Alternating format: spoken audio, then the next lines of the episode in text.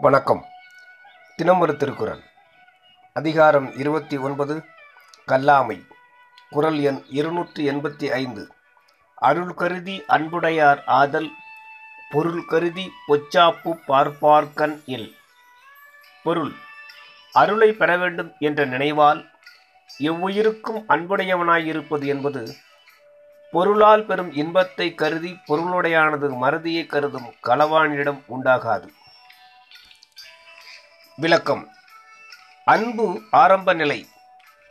அருள் பழுத்த நிலையாதலின் அருள் கருதி அன்புடையராதல் என்றார். துறவி அருளை நாடுபவன் ஆதலில் அருள் கருதி என்றார். தன் நலனை பங்கிட்டு கொடுப்பவன் அன்புடையாளன். எவ்வுயிரையும் தன் உயிரென கருதுவான் அருளாளன். இத்தகைய பெருமை பிற நலனை கவர நினைக்கும் களவாணியிடம் உண்டாகாது என்றார். எனவே அன்பினாலும் அருளினாலும் மேன்மை பெற வேண்டிய துறவி வன்பினாலும் பாவத்தினாலும் களவு செய்து தாழ்வடையக்கூடாது என்றார். நன்றி.